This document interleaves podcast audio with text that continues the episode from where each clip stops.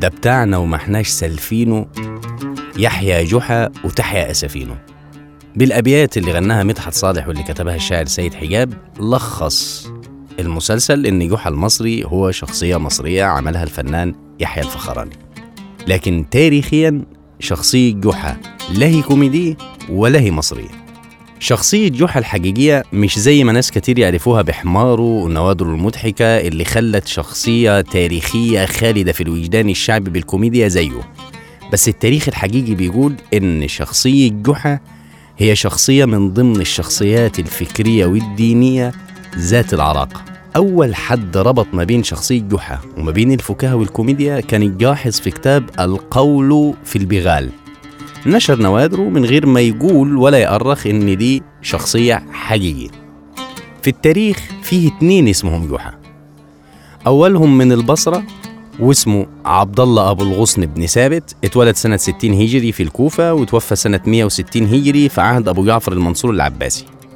جحا البصري ده كان عالم في الحديث اتكلم عنه البخاري في كتاب التاريخ الكبير وقال دجين بن ثابت أبو الغصن اليربوعي سمع من أسلم مولى عمر وروى عنه مسلم وابن المبارك.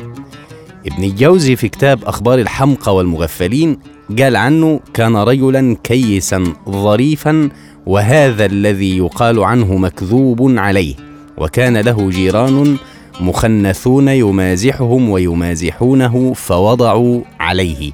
من هنا طلع الربط ما بين الكوميديا وشخصية جحا البصري.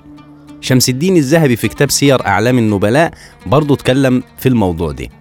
السبب اللي خلى ناس كتيرة يعتقدوا إنه جحا البصري مشهور بالكوميديا قالوا جلال السيوطي في كتاب سماه إرشاد من نحى إلى نوادر جحا قال كان أهل الكوفة لا يحبونه لأنه منتسب إلى البصرة.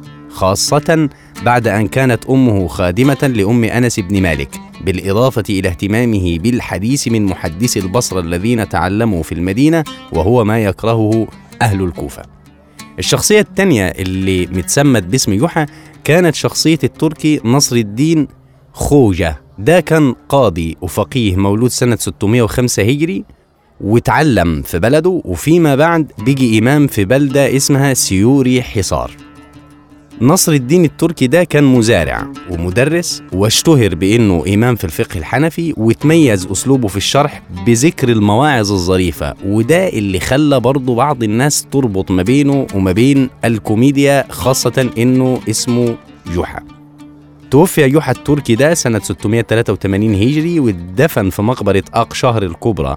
وعباس العقاد في كتابه جحا الضاحك المضحك علق على مسألة نوادره وبرضه قال إنه صعب إن شخصية زي كده يصدر عنها كوميديا وعبر عن كده بكلامه قال يستحيل أن تصدر عن شخصية واحدة لتباعد البيئات التي تروى عنها. وفي الآخر شخصية جحا لا هي مصرية ولا كوميدية.